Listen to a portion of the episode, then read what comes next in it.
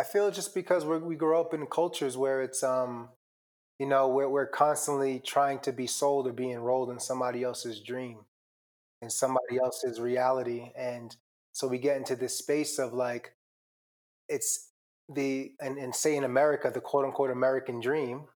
It's it's never it's never been my dream. It's never been people who I know's dream. You know, that's somebody created that. So it's like for me, it's that's that's what we've been um, exposed to is other people's dreams. So just, just starting right there at a young age, it's yeah, man. That's that's where I, I feel it comes from. The greatest problem in this world is that people are too fucking scared to be themselves, scared of what others think. Why? Because society made you fit into a tiny little box. Happiness is always going to be a myth if you stay in that little box. You need to wake up to who you truly are. Find some courage. Find some fucking balls to be yourself. Your mental, emotional, physical, and spiritual health is all going to be out of whack, up and down, left and right when this shit happens. You're constantly seeking shit outside yourself drugs, sex, alcohol, food, people, all that shit that is temporarily helping you feel something greater. I've done all this and it doesn't fucking work. You are 1,000 times more than what you think than what you believe, and that happiness is real. And that it doesn't come in a bottle labeled prescription drugs or 4X lager. Well, maybe 4X lager, but not long term. It actually comes from within you. Deep inside you is inner peace, but you only need to know how to find it. Well, welcome to the answer to the Feeling Alive podcast with Luka Reedy. It's time to be who you came here to be, son. Ladies and gentlemen, welcome to the Feeling Alive podcast with Luka Reedy. This is episode 30. I'm with my man, Brenden Durell, aka the Innerlight Warrior, which he is known by on Instagram. Today, we're talking about the importance of being yourself, your true self, from your heart, and how do you do it, and what does it look like when you're not doing it. We are going through Brenden's epic experience in life, coming from a professional baseball background, turning himself into a holistic lifestyle coach, which I believe he was always born to be, helping people find deep clarity using their own internal life force energy to find new ways to enhance their purpose and highest potential in life. You're gonna love this episode. Let's go.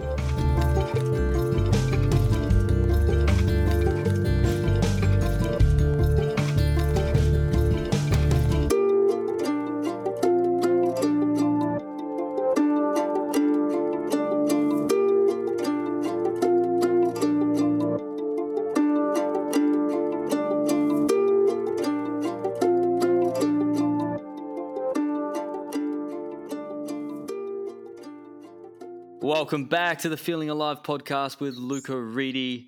Today is a very important episode. The reason it is important is because it is on how to be yourself and the importance of being yourself, your true self. And I'm here with my brother, Brenden Durell, all the way from Guatemala, aka the Innerlight Warrior, as you might all know him. Brenden, brother, welcome to the podcast. Luka, what up, man? Thanks for having me, bro. I know this is a long time coming ever since uh, we met in Bali. I know when I met Yeah, you, yeah. like this dude is special, so I know we're going to link up. Oh, appreciate that, man. It's it's funny the synchronicities like that. Hey, like, uh, you know, it was Christmas morning, wasn't it? We Yeah, bumped into each other. morning, Well, yeah. It was Kirtan going on at, at, at uh, that restaurant. yeah, that's right, man. That's right. Was, we were having there. We were having a morning cacao. It was such a fucking beautiful day too. Yeah, But- man. It is, man. It's a small world, and it's it's the synchronicities are beautiful, and I guess that's a big aspect of sort of tuning in. Like this this message that we're going to be talking about today, it's a byproduct of tuning into your true self, tuning into your heart. Synchronicities, you tune into that, and it's yeah, it's like a byproduct. Would you agree? Absolutely. It's, it, it is a byproduct of, um, Mm, of just your, who you are, just, just who you are. Like you, you, you feel into yourself because nobody can be on this journey of, of self-realization without listening to themselves. Like it's, it's Yeah. not, it's not other self-realization. That's not the journey. It's not other self. It's, it's Mm. self-realization. So yeah, man, I Mm. totally agree with you. Mm, beautiful, brother. So the first question I want to ask, and this is for um, this is general for everyone that I ask, is talking about a daily ritual or a morning routine that you do to enhance your well-being, and and what is that for you?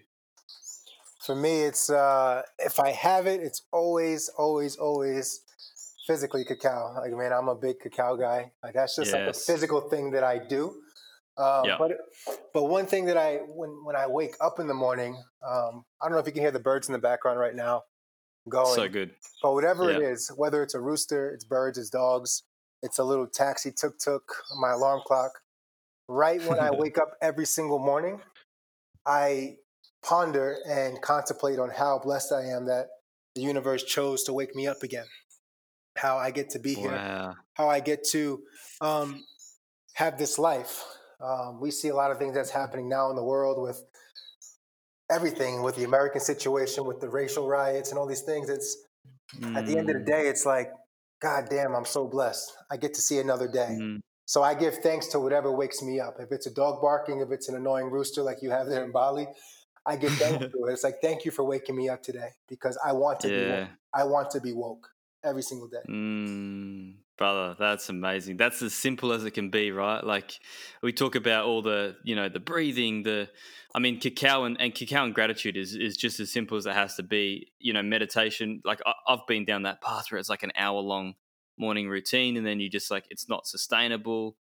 Um, if you're like push, push, push, push, push. But the, the, the for people listening right now, the most simple thing you can do is to wake up and do exactly what Brenden's saying is just be grateful that you got to wake up, that the universe woke you up. And that is beautiful. So, oh, let's start, man. Let's get into this. This is the importance of being yourself. I know you're on a on a time crunch, so let's look at this from the very core. What does it mean to be yourself? Mm. For me, what what being myself means to me is that I'm in my peace because I, I can't fit in anybody else's shoes. And if if I try, mm. it's like when you when you try to put your foot in a shoe that you no longer fit. It's like your toes are going to be crunched up. It's going to be uncomfortable. So for me, it's like when mm. I'm myself, I have this shoe on that fits really comfortable, and that's what I want to mm. walk around in. Mm.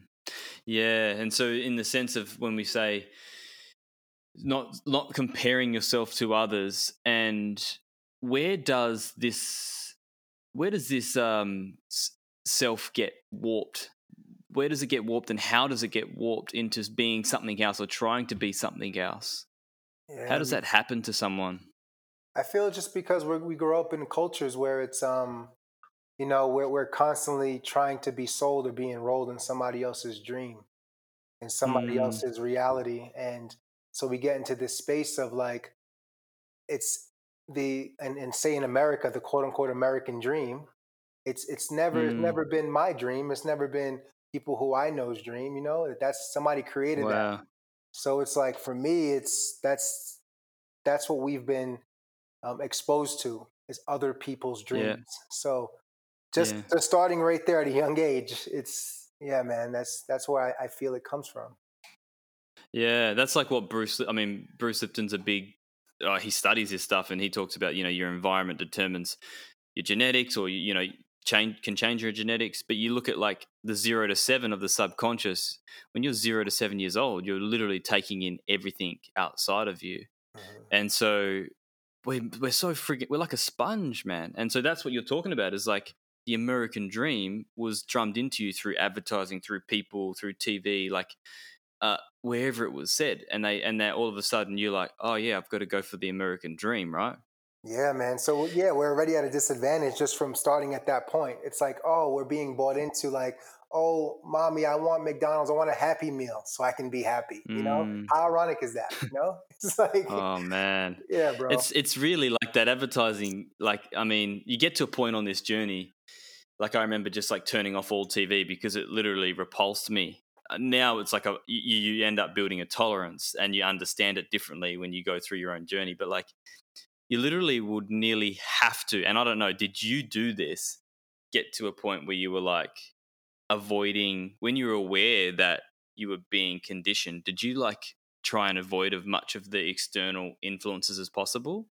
Absolutely, and and my journey was, and I know many people who I've supported in my life and coached. It's we get to this space before we get through and get to a certain level of maturity in our in mm. our journey. It's like I was in that space, and but the reason why I got to that space is because I became I had to be judgmental.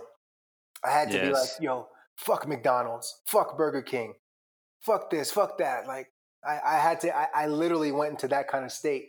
So I went into this mm. this mode for like a period of time where I was like anti all this, you know? And mm. now it's not like that. Now it's like, of course, everybody can choose what they want to choose for their lives. But yeah, man, I went through this period where I was just like, F all of this shit. Um, it's not me. Stop telling me what I need to do, how I need to feel, what I need to mm. eat. It's not true. It, like, do I really need this? Yeah, yeah, and I mean, like, how is that for you now? You just you you can understand a bigger picture behind it. Is there more acceptance now? Oh yeah, more acceptance for everybody on their journey. Like I see it now, just people, just a, a lack of uh, awareness, and yeah, I really appreciate people. A lot of my um, mentors that I've had in the past two years, um, yeah, they've smoked cigarettes, they've drank a lot of coffee, they've done things wow. that like our culture is like saying like don't do that, and it's like they they know it's not the best for them, but at the same time they're like I'm still human and I'm still here and and yes. I'm still wise and I'm still a teacher. And then so for me, honestly, like walking into a situation with a teacher that way, I'm like, I really respect this person because they know mm. where they mm. stand in everything. Yeah, so that's that's in, that's that's a. I mean, I know exactly that experience only because I've come from deep judgment and just recently sort of coming out of it and going, no, it's not about that. Like I was the judgmental vegan guy. and like yeah i laugh about that too eh? it's like you got money problems it's because you're not vegan you've got relationship issues it's because you're not vegan you stubbed your toe because you're not vegan yeah yeah you know you wouldn't have done that if you were vegan and so like i've come full circle bro like full circle around going fuck me i was such a dick and it and we talked about this on one of my recent podcasts with um with Mason Taylor from SuperFeast Mushrooms, and and he's he was the same about like adaptogens, and and he was raw vegan, and he's like, dude, it was so boring, and and you and you you are you're so boring, but you also what we talked about is it's a lack of identity. Mm-hmm. He goes, you're clinging you're clinging to an idea mm-hmm. of something because it's a lack of inner self identity, mm-hmm. and I and I guess that is like when we talk about inner like an inner or a, lack of self identity, we're we're looking like at exactly the problem that we're we're discussing here. Is that you don't know yourself, right? Yes. What's your thoughts on that, bro? Yeah, man. It's like I love that example too. And and I went through a period too where I was vegan for a bit, and then I went to vegetarian, and then I was like, man, I don't feel healthy. Like I want to have chicken. Yeah. So I went through this yeah. whole phase of back and forth, and I still go back and forth with it. And for me, that space yeah. too, it's like that energy that of that that what I was in, it, I was resembling being, let's say, like um, uh, a missionary type finger pointing Christian energy, the one that like I mm. I grew up through because I was Christian mm. for like mm. ten years of my life, and I remember mm. it's like if you're not Christian, you're going to go to hell essentially. and mm, wow. and for me, like with and to me, that's the also the lack of identity that you're speaking yeah. about. It's like people aren't really going deep internally into who they are. So it's like they're clinging on to this belief, you know, which is okay. You cling on to whatever you want to cling on to, but you cling on to this thing and you hold on to it, and that's your truth. And it's like, but is that really mm. your truth though? Is that somebody else's truth that they gave to you? They sold to you. Yeah. Yeah, well, is that the same as like? I mean, would you class that as the same as being at being an external, you know, source of your own internal happiness. Like if you look at drugs, alcohol, food, sex, porn, all that sort of stuff that we attach to when we're struggling on the inside, would you say that like Christianity, veganism, that's just the same thing? I feel it's, it's the Would same. you say there's, a, there's an internal yeah. struggle? Yeah, yeah. I feel like the, the energy that comes from that place, I feel it's all within the same family. It comes from the same yeah. place because it's to me, like you said, the the the baseline is like a lack of identity. It's like you're taking yeah. somebody else's story and making it your own, and which is okay. And if you believe that it's your truth, that's that's beautiful. But it's like I feel in this journey Um, Yeah. To really get to who you are and to be yourself, it's you have to question everything.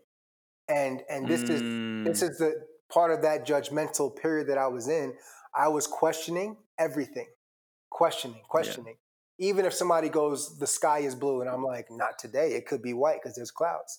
So I was like, literally every little thing, and and that supports me in just feeling my own discernment of like what's true for me. Oh yeah, the sky is blue, yeah. and, and I can take this person's Yes. opinion and, and and truth and feel into it and be like, yeah, that's my truth too. Wow, man. Wow. And so you were, I mean, you were a baseballer, professional baseballer for, geez, 20 something years, right? Uh, I I Um, played pro ball for like uh, like four years, but I played baseball my whole life for about twenty something years. oh, sorry. Yeah. Yeah. And um, so was that when you left that, so so you, you finished playing professional baseball, did you lose, did you have to create a new identity? Or was that like a point where you were, you sort of lost yourself? Or were you leaving because you started knowing who you were? Yeah, I I started leaving because I started feeling that hitting a baseball was just it, it just didn't do it for me anymore. When when the world was Yeah. the world's spinning and it's just this thing of just um, there's so much out there, and I was like, but yet Mm, I'm dedicating all this time just to hit a round ball with a round bat, trying to hit it over a fence. You know, mm, I was like, my life right now mm. is I feel I'm not being of service as I should. And so my Wow, transition man. from baseball um, to where I am now was it was pretty uh, it was seamless. There was a couple like highs and lows, but it was never like a, um, I lost myself and now I'm in this work. Like I was always heart open in leadership positions, and for me, I just loved inspiring people. Like when I hit home run home runs in baseball, my biggest thing was like I loved the way um, people responded to that. It made them feel good. So for me, it's like in this Mm. work now, it's like if I can support somebody with a breakthrough and they feel good, I'm like, to me, that's like hitting a home run. Wow, brother, that's so interesting. That's that's that's a really good way to put it, and you don't really. I guess people wouldn't even think about it like that. You know, is that there is a way to inspire people in everything that you do, and if you just change, if you have, if you believe that, and and it seems like it was inherent in your life, but because you know, like I was saying to you before, I've got some. I think I know more about your journey than you know about your journey, thanks to um, the research that's um, presented to me. Seven years old, you said your dad. You told your dad you wanted to be a, a pastor, a pastor, pastor, Yeah, man. and and um and that was your way of you, you realize now of wanting to be a healer and to support people in their journey. How was that? Like, why why did you want to be a pastor? Was that because you wanted to? You know, was it for other reas reasons other than your own reasons, or That was just purely because at that time when I was going to church with my sister, uh, my older sister, it was what I was exposed to. It was somebody Yeah. else's reality and story. So I can associate teaching and healing and inspiring people with being a pastor at that time. So that's so when I was that age, it was like that's what I associated with. Now, let's say if my dad was um uh or my yeah, say my dad was like Les Brown or like Tony Robbins, you know, then maybe I'd be like, I want to be a keynote speaker, dad. So it's- for me, it's like it, it changes based on what you're around. And for me, as a child, I associated a pastor being with somebody who helps and inspires people. Mm, wow, man. And that's that's an interesting point because it's like you can literally, based on your environment, you can attach to whatever people are doing in that environment. It's what we talked about earlier, right? It's Yep. just like that's my reality and that's what I'm going to do. But it it can take you down a path that maybe you don't want to be doing, right? Yeah, and that's what most people we feel like we we hear the stories all the time. I was going up the corporate ladder. I was doing A, B, and Z, and then And then I hit this point, I realized, fuck, I don't want to do this. This is what my parents did, and blah, blah, blah. I'm going to quit my job Yeah. and go move to Bali. How many times have you heard Yep. that story? and you probably hear Yes, it day. dude. That's what I, exactly what I did, man. exactly what I did. Like I was in the mining game for from Ah, 18, you know, FIFO, you know, like up. eight. Hey, I said, FIFO, stand up. yeah, FIFO center, totally, dude. And and it was, I mean, it, it served a, a big purpose, and I'll and I don't ever regret it, and I don't ever despise it because it helped me do exactly what I'm doing now. But saying that, I was I was sucked in a hole, bro, like emotional hole. Hated doing it. I was only doing it for the money, and I was only doing it because that's what I had seen my whole life was just the Mm. mining game and my parents. And so the moment you leave that, I literally left that, and I'm like, fuck it, I'm going traveling around the world for a year I did that in the staying in Canada for two years, but like that's where you find yourself, dude. You find yourself when you leave the old environment, right? Mm-hmm. And you go and see the world through your own eyes. It doesn't have to be the world; it could just be leaving your environment and and um, going on a different adventure, whether it's on your in your home country or whatever. You said you were going traveling like a bit, and and you also mentioned that it, it can lead to what's called spiritual bypassing. What what was your journey? Did you have to like did you go traveling and did traveling open your eyes up to something or did you did you change your environment to a point where it was like oh fuck there's something different here Yeah, man. It was for me. Like I started traveling first because of baseball. Like it was paying for my tab wherever I was going in these beautiful Mm. places. And then after baseball was over, I kept traveling. And then I got to a point where I started getting deeper into my own healing and my lineage healing and ancestral healing. And I was like, man, a part of me traveling and staying away from America, staying away from New York, where my family is, is because a part of me Mm. doesn't want to go back and, and, and deal with some shit that I that really Mm. triggers me and annoys me. So so Ooh, yes, I was using travel as like, okay, what's the next thing? What's the next thing? What's the next thing? And bypassing in Mm. a way of like, I probably should go home now and work on, let's say, my lower chakra system and root healing with my family. Mm. I was avoiding that shit for so long. So yes, travel was beautiful, but it was taking me away from what I needed to attend to. Wow but if you didn't travel you wouldn't have realized that Absolutely, absolutely. And I was also exposed. Like I, I'm so grateful for my pops and and what he's done, and also just uh, me growing up. My mother is Puerto Rican and my father is African American. So a stigma in America at the time, like just pretty much culturally, was like black men don't show up for their children. That was just like a stigma. It still is in America. Yeah, Um, yeah. sing- a single mom with raising a son, and that wasn't the case for me. My parents were divorced. However, my father was always there and showed up for me. So at a uh-huh. young age, my dad always, he was my biggest fan for baseball at all my games, everything. And he was the one who was like, nah, man, I want you to go to college away from home. So like I listened to him and I went to college 2,000 miles away from where I grew up. So this bug Yeah. of like traveling and seeing new things was already in my system. I just got definitely Mm. like so deep into where I was like, man, I'm, I'm avoiding some healing with my family. Oof, bro, that's powerful, man. I can totally relate to that. Eh? Like I, I, I literally had a um, Tim Morrison had a retreat in February. I went to the Brave retreat and just did some deep, you know, masculine healing of the sacred masculine. And one of the like I used to say Vipassana was the hardest thing I've ever done, but this is like this has topped it. And I know you're a part of Sacred Sons, and and I think that has a very similar. It, I think it sort of follows the same framework. It's like just just healing that masculine, bro. And um, fuck, it was it was deep. And what I realized in that one of the breathwork sessions was that I had been running since I since a child. Like I've always been, we've always moved from home to home to home to home, and I've never had a home. And my traveling, because I've been, you know, ever ever since I was like 24, 25, has just been traveling. Mm. It was just finding a home, searching for that home, and I'm just looking and I'm looking, I'm looking. I remember going to this one festival. And uh, it was in Canada. It was one festival, and there was just like a heap of sort of like ah, just like very free people, you know, and they're living in their camper vans and, um, you know, the they would, would barefoot type stuff, you know, as some would say, like a free spirit. Sure. And I remember looking at them and I'm like, what? Are, and I just had this huge realization. It's like, what are they running from? What am I running from? I'm running. I'm running from my my upbringing. Mm. We're all so troubled. We're all so troubled. And I had that huge, just like wake up call to say, you got to stop running, bro. Mm. And I think I think that is the that is for everyone listening now is like, you know, how to start finding yourself, how to start being your true self.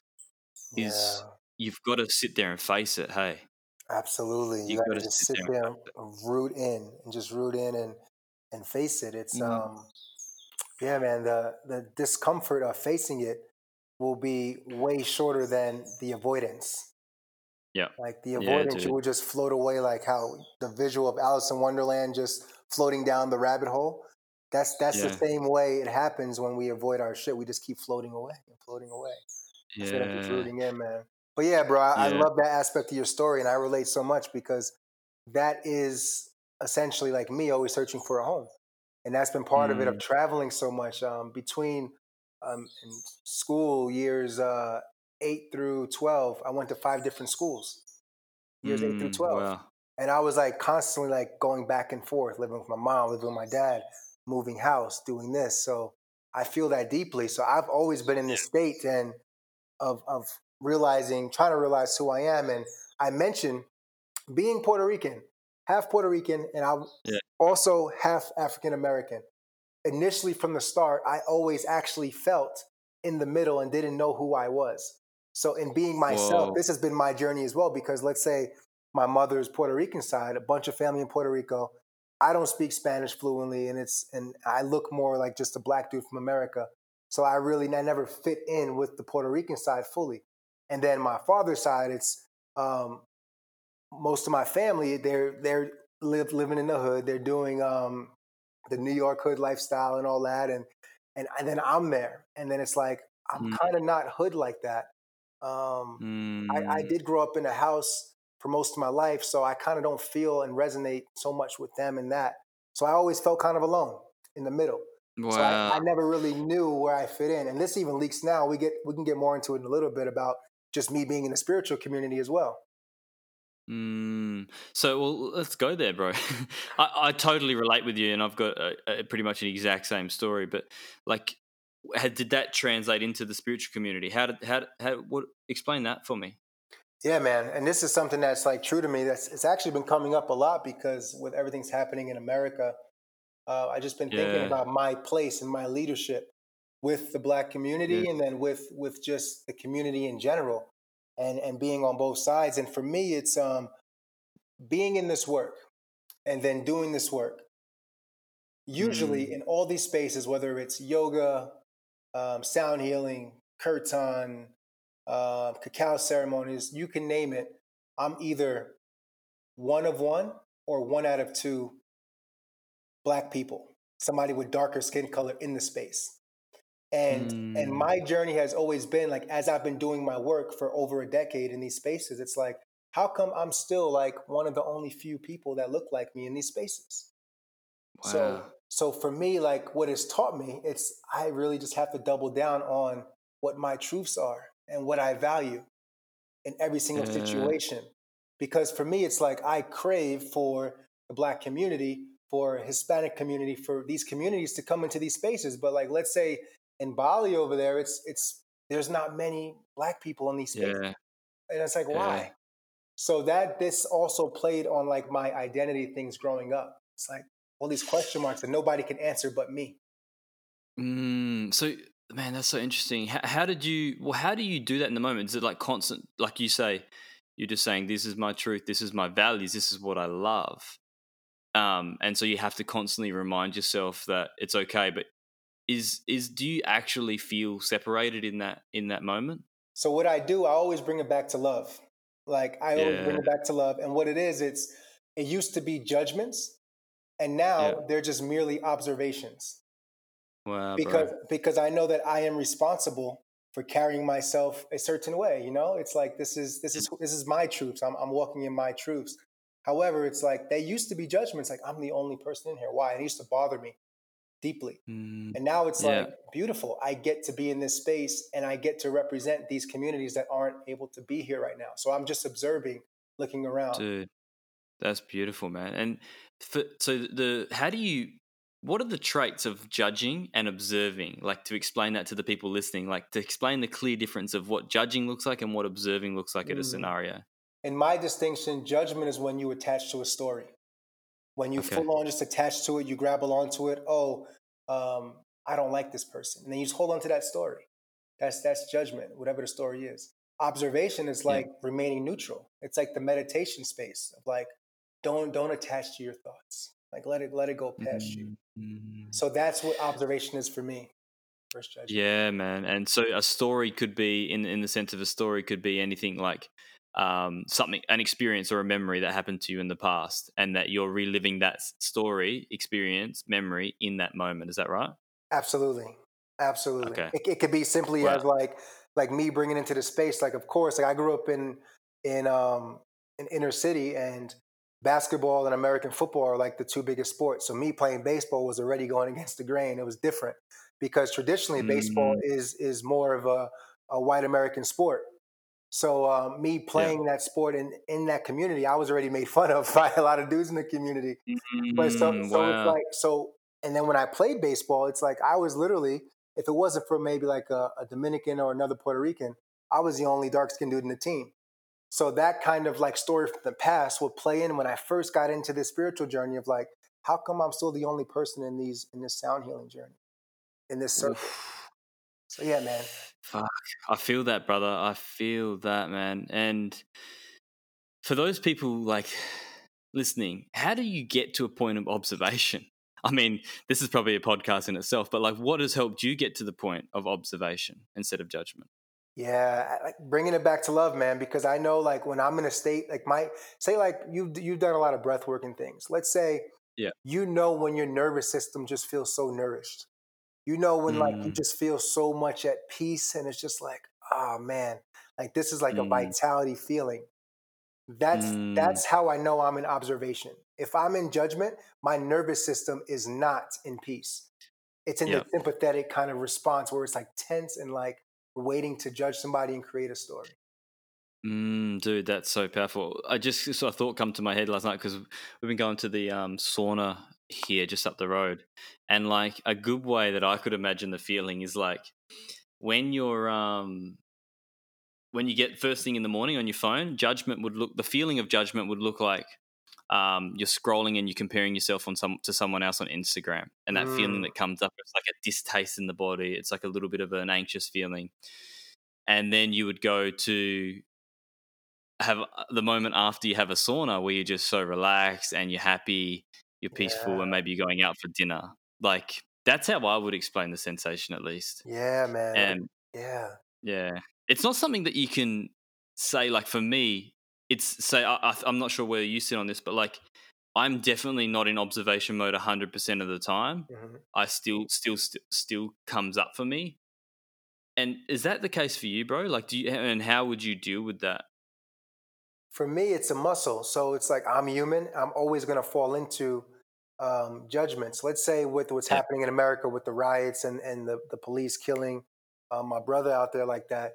It's, of course, immediately I go into judgments like this yeah, motherfucker, this motherfucker killed him. He murdered him. yeah, Fuck him. Like, of course, I go into these these these these things, man. I'm human, and for me, it's like when I say come back to love, it's like I come back to a space, let's say, of um above a line, above the line. It's like I I, I yeah, know that when my nervous system is out of whack, I'm feeling this way, and I know that's not coming from love. So I do yeah, my best in awareness to like, okay, um, bam, this isn't you, man. Like shake it off. Like shake up your nervous system. This isn't you. Get it out. Let's get back to neutral, man. But I have, but I give myself the permission to say, fuck you. To say, I, I, yeah, I, I actually, right now, the feeling that I have, I actually hate you. I, I hate the way you mm, look for what you just did to this person. I give myself permission to to express that, and then I come back to love because I know that it's going to linger if I don't give it permission to to pass through me. And and for that situation in exact in the same situation, the situation we're talking about just recently with George, is that did you find yourself when you came back to it? Did you look at that guy as just a subject of his experience, and and and is that how you came to at it with love? Yeah, man. Like How for did me, how did you find love for someone like that? for me, it's um rage at first. I come back to it, and I, I Mm, honestly can't say that I'm in a space of love yet for that man. yeah, However, I do mourn the fact that that man has never had spaces like we have, like men's spaces, spaces that he can go, yeah, that he could have went to when he was younger, you know? Like let's say if he was in masculinity work when he was 13, 14, 18 years old, Oh, maybe dude. this never would have happened.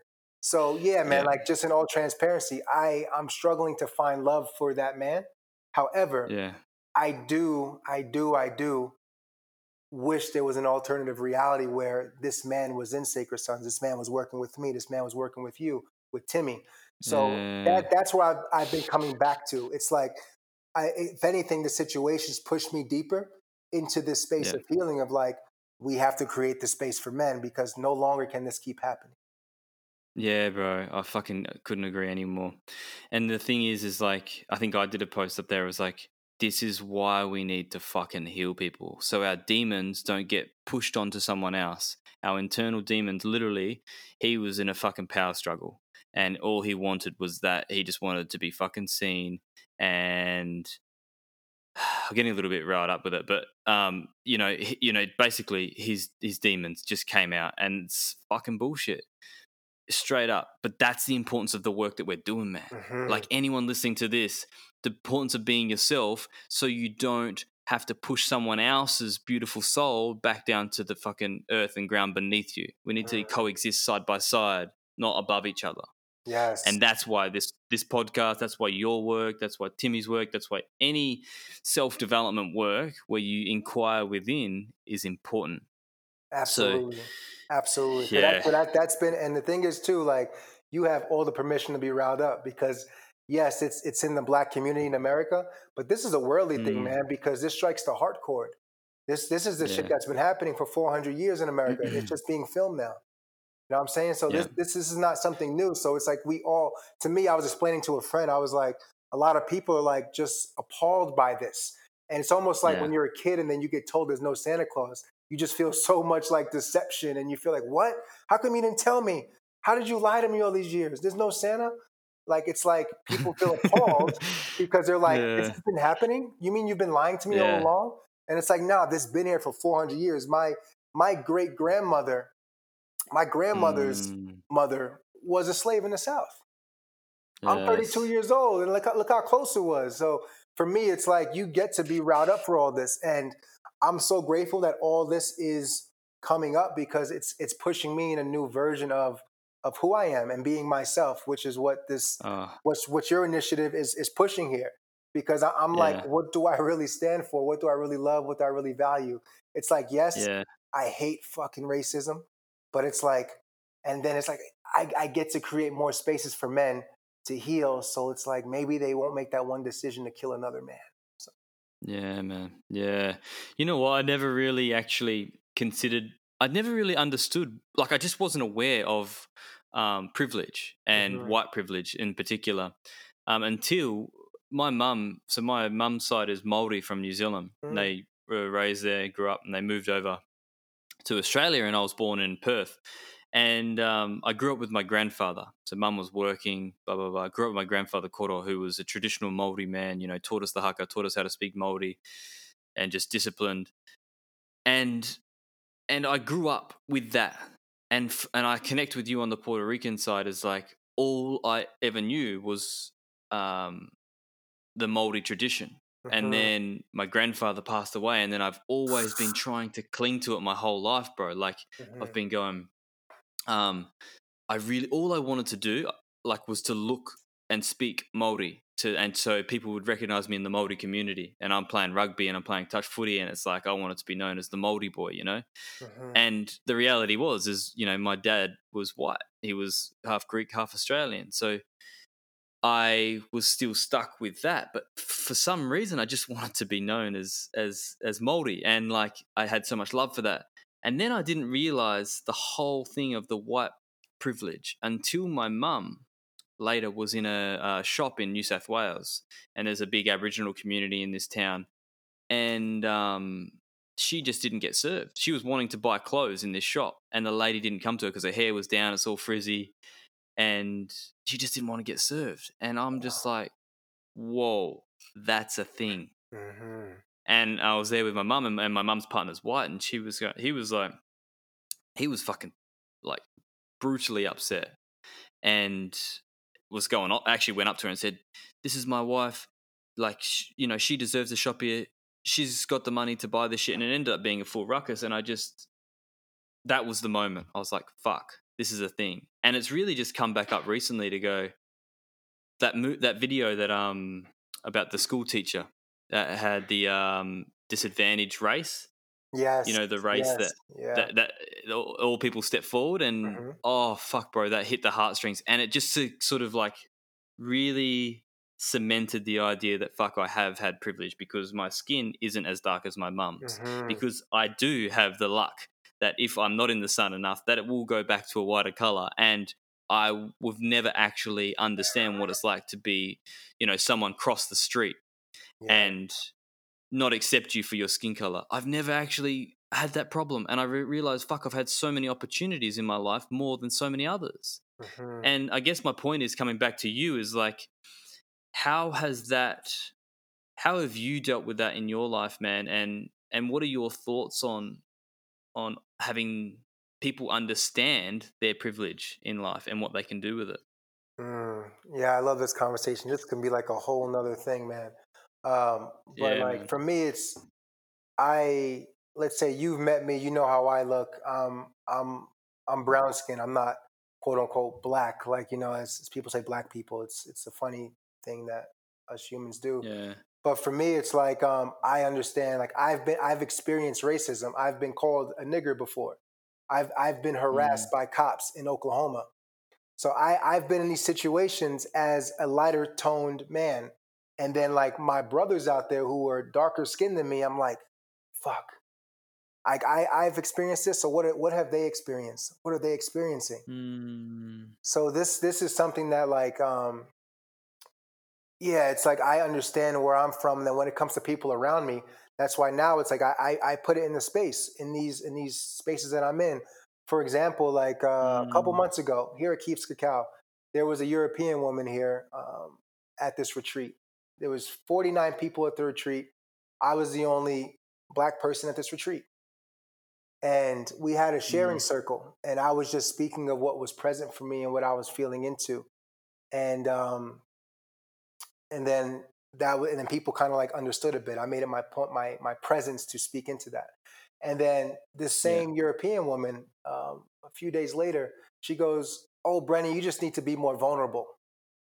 And like i looked at her and i was like let's have a conversation really quick i need to be more vulnerable I said, You need to be more aware. I said, Look around.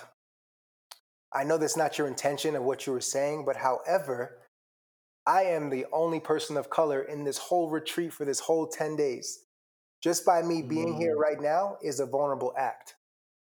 I'm here of my own Mm. accord, leading with my heart, being here. With everything else going on in the world, I'm here right now Mm. doing this work side by side, constantly saying yes when when my ego wants to say no, don't be here because nobody looks like you, you're not safe, leave, abort. That's what my ego says. Mm. And I constantly choose my heart to say, no, I'm here. And she was just like blown away. And she goes, I'm sorry, I didn't think about it that way. And I'm like, yes, just Yeah. awareness. So vulnerability, there's different levels to vulnerability that we have. And I just make sure people around me are just understanding the human aspect. Because for me, it's like the thing is, what's the funniest shit in the world is that I'm a big advocate for non dualism. Like my life's work is based in non dualism. Like we're, we all are one and it comes from Mm. one kitchen. Like that's, that's the basis of my life. And, and the cosmic joke is that, okay, that's, that's what my heart believes in. But the universe, like, you're going to be a black man in this life too. you're going to feel that. you know what I'm saying? oh yeah, you want to make sure you really believe it. yeah, let's make sure you really believe it against all the fuck yous and shit. So yeah, it's a cosmic joke. So I, I constantly but it, yeah. both. Yeah, dude. Yeah, that's a, such a good point. Like non-dualism for people listening is like that oneness, right? It's like Yes. I Yeah. am you, you are you, are- you are I, and um, I think you know that just paints a picture that your greatest challenge will also be your greatest gift. Yes. Would you agree? Absolutely. Absolutely. Absolutely, man. Like Mm. that's that's been my thing. You know, Yeah. when I first came into the space of like coaching and stuff, like uh, eight years ago, I Yeah. remember like I had my first ever podcast and this woman interviewed me and she goes, Well, what do you do? What what what kind of coach are you? And like that scared the shit out of me. I was like, Oh fuck, what am I? What am I? And then I go, I go, I'm, Yeah. and literally this is what it was, bro. I was like, I'm an identity coach. like, that, was, that was like my tag. I was like, oh, Brenden, Brenden, Brenden Davis is a is a um he's a coach for helping you discover your self identity. It was like Oh What? shit! Wow. So embarrassing, so embarrassing. hey, that came out, that came out to you, man, because that was real for you at the time, I guess. you know, like it was super real because I didn't know who the fuck and look, it's was. Eight, years later, we're talking about how to be more yourself. So it's quite ironic that it's been like a good theme of your life and, and, and the people that you helped through that period, you know, because, you know, you can see in your story, dude, it's like finding who you are has been a big part of your journey. And I mean, fuck, all of us too, man. Mhm. But so let's say this, like I, I understand your time here, but let's look at um someone's coming to you as a as a coach, um, and they go, "Man, I'm not myself. Uh, like. I'm I'm struggling. Like you know, I can see that something's not right. I need to find out what's true for me. Like I'm not liking the career I'm doing. Mhm. Um, what what what would you recommend to them? The first, like, the, some practical steps in your coaching experience. How would you help them identify with their true self? Mm. I always bring it to the question. I go, okay, look at your life right now. I go, take Yeah. a pen, take a piece of paper and a pen, and write two lists. Like, what do you want right now, and then what do you need? And then a Mm. lot of a lot of men, a lot of women get caught up because they they start to see that their um, their wants is from other people, and that their needs is what their truth is. So Mhm. I always start with that. I'm like, because if we can get to the level of identifying what's the truest for you, we can work with that. We can Yeah. work with that. So it's getting to the bottom of like understanding the things that are in your life now, are they in your life because you truly wanted them in your life, or are they there because you were kind of influenced for them to be in your life right now? Mm. Mm, Because the thing so is- the human experience, like even us, let's say quote unquote spirituality or personal development, we're we're Yeah. also people like, oh, I gotta get new programming. We're always gonna be in a program. Like humans, we're computers. So whether our Mhm. programming is going to the pub and getting drunk or it's going to Kirtan, Kirtan is still a Yeah. programming. So it's Yeah. about bringing healthy programs in your life and also programs that you co-sign with, like programs Yeah. that you actually want in your life, not that a, a program that somebody gave to you that they downloaded So to you true. without you wanting. Mm, fuck, man, that's basically it. Like I got goosebumps now, both arms. Just, it's like it is the program that you're in, and I guess it's like an exercise that you could literally sit there and write down and go, like, I'm working with a, a client at the moment. She's from the UK, and um, she's in a career that she realized that it was her mum pushing her.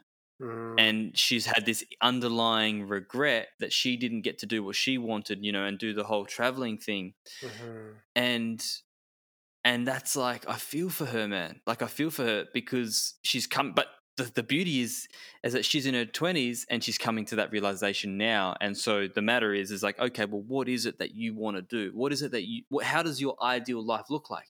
What is it that you're passionate what is it that you're gifted at?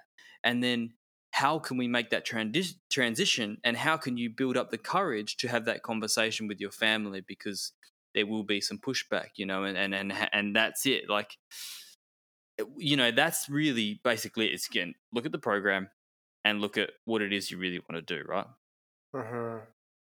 like nut, nuts it out perfectly and i guess the tough conversation is always one of those ones where you're going to fight you know um, there's going to be some sort of resistance from your environment when you do want to change how would Mhm. someone deal with that resistance Yeah, it's man, it's first of all, I, I, I send love to your client because that's a big that's a big thing to be in. And um, if we don't address that Mhm. resistance and re- address it all, it, it turns into resentment. And then that resentment is what Mm. harbors and festers in our body, and then later in life, it comes back and, and develops into something physical, you know, a physical Mm. ailment. Um, so yeah, it's it's when that resistance comes, and we just got to get into the space of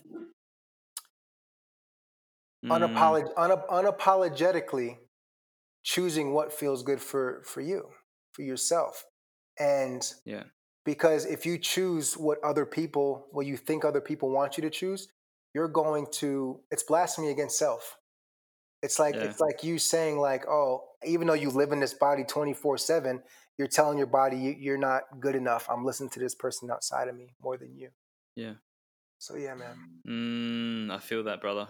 That's powerful, man. So we've had we've had some really, I think we've given some really good value for people that are in that boat of like at the very posi- at the very start of that journey, and or you know halfway through and struggling. It's really coming back to look at the programming and um, speak up for what's real for you. And also getting out of the environment for a bit if that works for you you know like you and i traveled that was our way of getting out of it and seeing something differently. Is it how can you shift the environment? How can you shift your friend group? How can you shift something or go to a new workshop to just change help them the brain change its perception mm-hmm. but that, that that's pretty much summing up what we've done man it's been a beautiful podcast but our last question so this is um, something that I've just recently thrown in there for the last few episodes. If you could put anything on a billboard, what would it be? Mm, that's beautiful.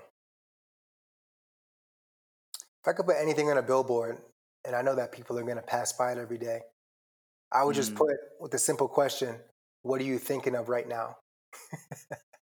Whoa, like, yes. I'll just put that question there. What are you thinking about right now?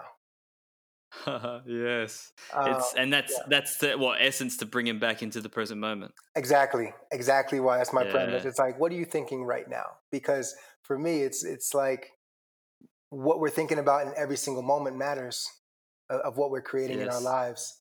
So, what are we thinking about right now? wow, so that could be almost like a prompt that you could throw in, like on your fridge. Hey, it's just to get like a little tool to bring you back into the present moment. Yeah, and even like the listeners in here too. It's you can set three or four alarms on your phone. You know, you got everybody has a cell phone. Like set like random yeah. alarms and be like, what am I thinking about right now? Question mark. And then underneath that, take a deep breath. Things like that. Mm. Little little mm. things. I'm a big advocate for for less is more and simplicity is bliss. Like that's the basis of my work. That's how I live my life. I love to laugh. I love to joke. You know, I, I love the deep laughs when you're like when you almost might pass out, you know, because like you're laughing so hard. Yeah. Like those kind of laughs. Yeah. Like this is this is how I live my life. So simplicity is bliss. Like don't overcomplicate this this life journey. When people overcomplicate it, that's when shit starts to like get rocky. It's not meant to be that yeah. way. It could be so simple. So simple. Yeah. Yeah, it's uh, fuck. It's so true, man. That's another episode in itself, like how to simplify your life. Mm-hmm. and I think it does come back from like it, at its core simplicity is Bliss. making a decision for yourself yeah. and being completely okay with it. Yes, because it becomes overcomplicated you know, like, when we reach externally. Yes, exactly, bro. Yeah. Man, this has been beautiful podcast, brother. I appreciate your time and, and tuning in. And um, I'm excited for our paths to cross again, bro. Absolutely, man. You'll see me soon, man. I, I should be out there hopefully within the next few months, next year or so. so. Did, yeah. Did you get stuck in Guatemala, by the way? Um, I mean, I kind of, kind of yes and no. It's like it was the best situation for me to for this world thing right now. So yeah, yeah, man. But I've been yeah, here for about wow. three How, months. And, wow, brother, that's it's a beautiful place. Where are you actually in the moment? Uh, San Marcos on Lake Atitlan, cacao country, oh, Mayan, Mayan cacao dude. country. Is that um Acatenango volcano right near you? Uh, no, they have Fuego, which is in Antigua, and then they have San Pedro, and then Tolimán. On this lake, there's three volcanoes. They're all dormant. But then in Antigua, uh, yeah. um, a couple hours away, there's a active uh, volcano there called Fuego. Yeah, right. I've been to Antigua. It's one of it's actually Guatemala is one of my favorite countries in the world, man. Oh, it's beautiful. I didn't know that. Yeah, yeah, so good, man. Well, brother, thank you very much. And thank you to everyone listening to this podcast to the end. And if you can do yourself and others one favor, that is to take a screenshot of this on whatever device you're listening to and post it on social media so others can hear about it. And, you know, tag us, put in your biggest takeaway. The greatest gift is sharing and helping others grow on this journey. Thank you very much, ladies and gentlemen. And thanks, Brenden, for joining me, brother. Thanks, Luka. Ladies and gentlemen, you are at the end of the podcast, and congratulations because you are the small 1% that actually listens to this outro. I don't know if anyone ever does. I've probably listened to 2% of them. But guess what? I'm going to tell you something very, very special. I'm going to give you the secret recipe to life. There you have it. Secret recipe, you say? Well, what is it, Luka? And that is take action, my friends. Have courage, have faith, trust the process. You're exactly where you need to be. This journey isn't easy. This journey is challenging. But guess what? Life is. And the only way we evolve as a human species, the only way we grow is through challenge. We also need a community. The community of like minded fellows, like minded ladies, gentlemen, who are all seeking the best version of themselves. And what does that require? It requires us sharing this message, showing people that you are on a better path. So screenshot this episode, tag a friend, and tag me, and tell us your biggest takeaway. Thank you so much, and until next time, peace.